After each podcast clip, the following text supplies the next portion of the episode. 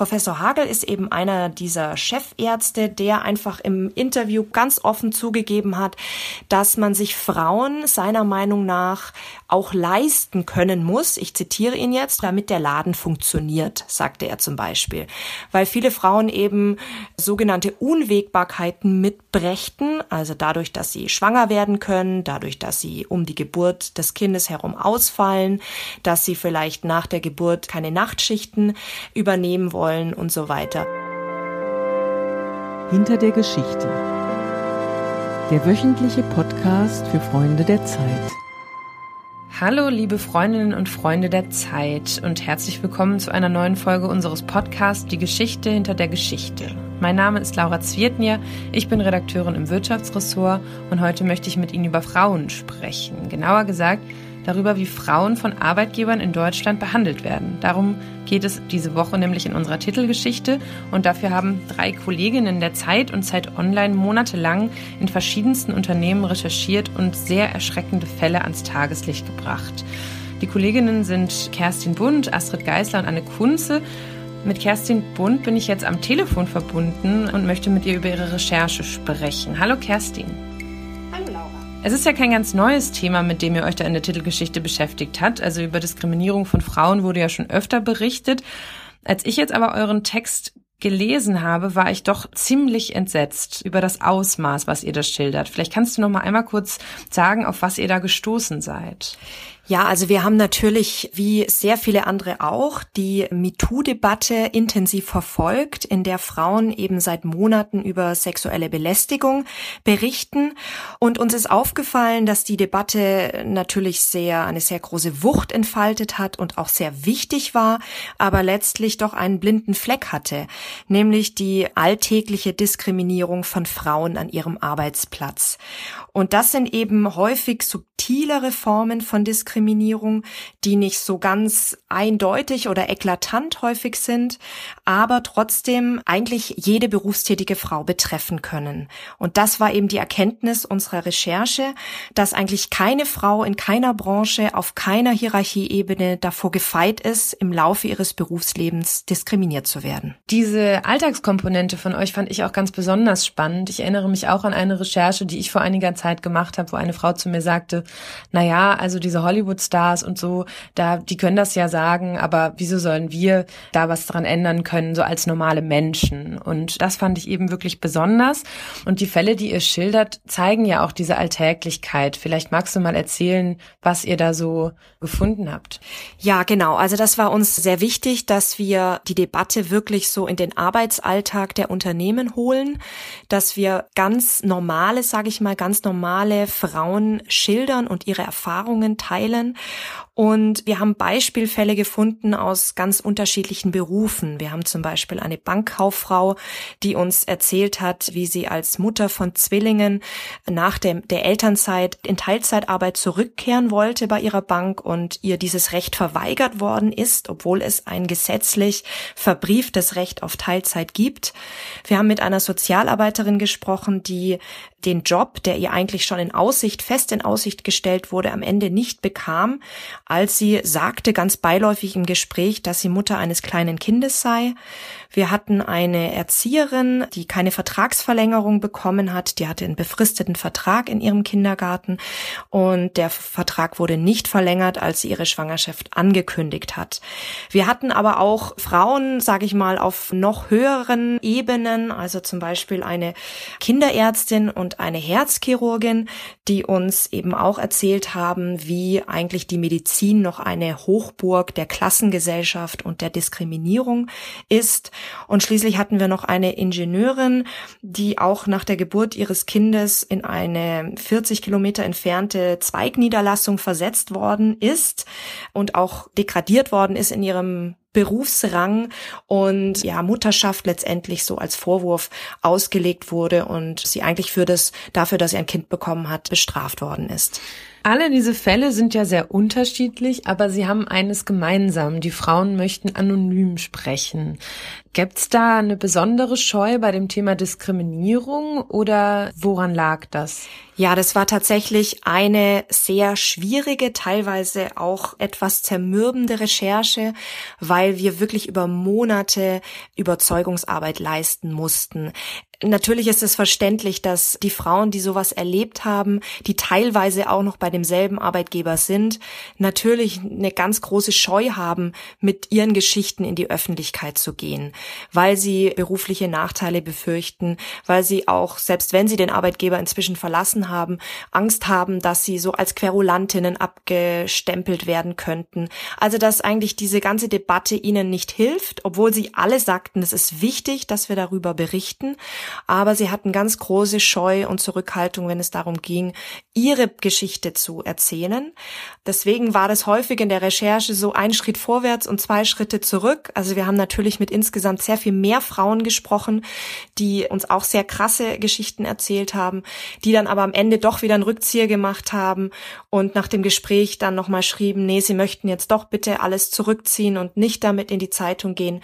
Und so haben wir uns entschieden, am Ende alle Protagonistinnen, die mit uns gesprochen haben, nicht nur zu anonymisieren, also mit einem Pseudonym zu versehen, sondern wir haben sie sogar nur mit der Berufsbezeichnung betitelt, um natürlich ihre Identität bestmöglich zu schützen. Im Text beschreibt ihr auch, dass es zwar Gesetze gibt, die die Frauen schützen sollen, aber sehr viele Betroffene trotzdem nicht vor Gericht ziehen. Hat das auch was damit zu tun, dass es diese Scheu gibt, darüber zu sprechen? Oder woran liegt das? Das liegt zum einen daran, dass sich die äh, Frauen tatsächlich nicht trauen, gegen Unrecht vorzugehen. Es hat aber auch viel mit Geld zu tun, weil es in Arbeitsrechtsprozessen so ist, dass man schon in der ersten Instanz die Kosten für den eigenen Anwalt selbst tragen muss, auch dann, wenn man später gewinnt. Außerdem gibt es bei solchen Prozessen extrem kurze Fristen. Also die Frauen müssen innerhalb von zwei Monaten nach der mutmaßlichen Diskriminierung den Anspruch auf Schadensersatz oder Entschädigung schriftlich beim Arbeitgeber geltend machen. Und wenn dieser nicht zahlt, müssen sie dann wiederum innerhalb von drei Monaten gegen dieses, ja, diesen Verstoß oder gegen dieses Unrecht klagen, damit diese Diskriminierung nicht verjährt. Das ist also ein Grund, warum es Frauen sehr schwierig äh, oder schwer gemacht wird, wirklich äh, juristisch dagegen vorzugehen. Und es gibt noch eine andere Besonderheit, dass es in solchen Prozessen, Diskriminierungsklagen, gibt es unglaublich wenige Urteile. Also wir haben die ganzen Arbeitsgerichte in Deutschland abgefragt und dabei festgestellt, dass es überhaupt kaum ausgesprochene Urteile gibt. Das liegt daran, dass sich sehr viele Fälle im Vorfeld, also in der gerichtlichen Auseinandersetzung, in einem Vergleich treffen. Also es wird dann ein Vergleich geschlossen und weil dieser Vergleich nicht veröffentlicht wird, schließt sich letztendlich wieder ein Teufelskreis. Also andere Frauen tappen im Dunkeln, wenn sie selber Diskriminierung erleben, weil sie nicht wissen, was da eigentlich die Rechtsprechung ist. Und die Vergleiche sind nicht öffentlich, also sie können sich eigentlich nirgendwo orientieren.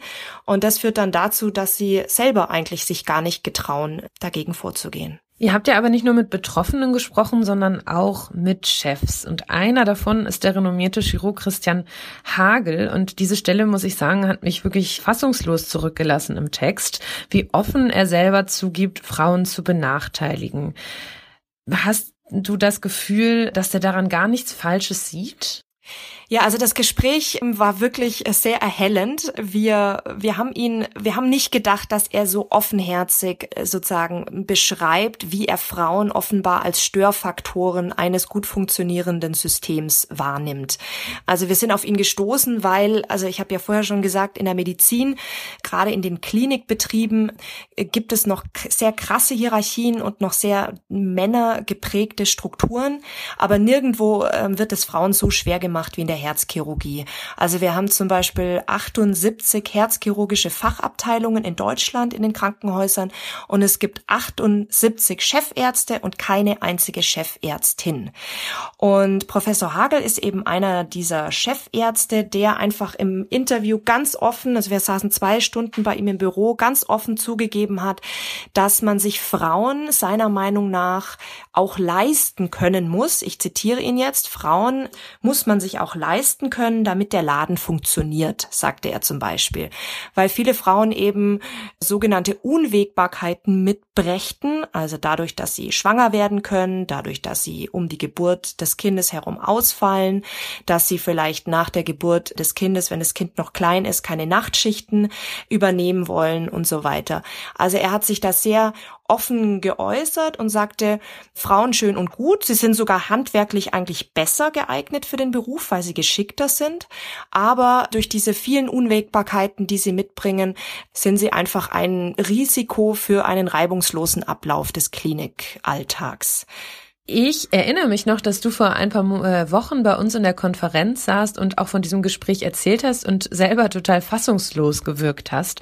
Und ich meine, du und Anne wart, glaube ich, da und ihr seid ja auch Frauen. Wie war denn das Gespräch für euch? Mit ihm? Also erstmal war er ein, ein sehr charismatischer, sehr sympathischer Mann, der aber auch, glaube ich, in all dem, was er gesagt hat, sich überhaupt nicht im Klaren war, dass er vielleicht durch seine Äußerungen genau jenes, sag ich mal, männerdominierte System stützt, dass die Herzchirurgie halt schon immer war. Also er war sich, glaube ich, auch überhaupt nicht bewusst, dass das vielleicht nicht so ganz korrekt ist, was er da jetzt sagt. Er hat uns am Ende auch einen Vortrag gezeigt, den er vor Herz, leitenden Herzchirurgen in Bayern einmal gehalten hat. Und da hat er, äh, also es ging um Frauen in der Herzchirurgie und diesen Vortrag hat er bebildert mit leicht bekleideten Sportlerinnen, die eben für gewisse Fähigkeiten offenbar stehen, die Frauen mitbringen. Und ein, an ein Bild erinnern wir uns noch sehr gut. Da war der nur knapp bedeckte Po einer Beachvolleyballerin zu sehen und wie sie, und wie sie hinter ihrem Hintern versteckte Zeichen zur Spieltaktik gibt. Und darunter stand Cleverness. Und wir fragten, ob er dieses Foto bewusst ausgewählt habe. Und da meinte er, na ja, der Vortrag habe er ja vor lauter Männern gehalten und er findet das Foto eben catchy und hat versucht, seine männlichen Zuhörer damit zu fesseln. Ah ja. Okay.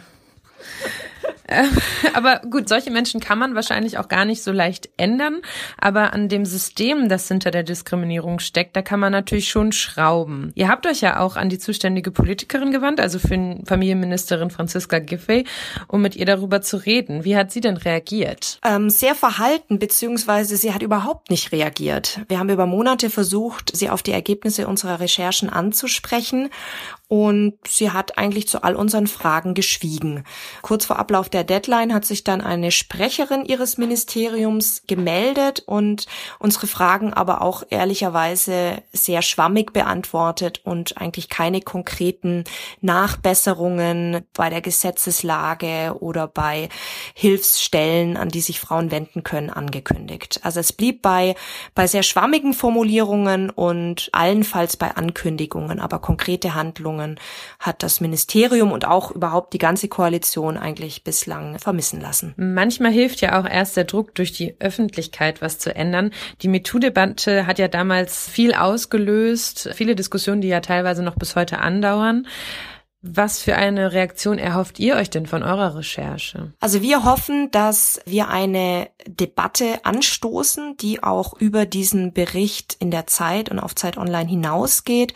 Wir haben zu unserem Text auch einen Aufruf gestellt, in dem wir unsere Leserinnen und Leser aufrufen, über ihre Erfahrungen auch zu reden, ähm, sie uns zu schildern. Es gibt auf Zeit Online einen Fragebogen, den man ausfüllen kann, natürlich anonymisiert.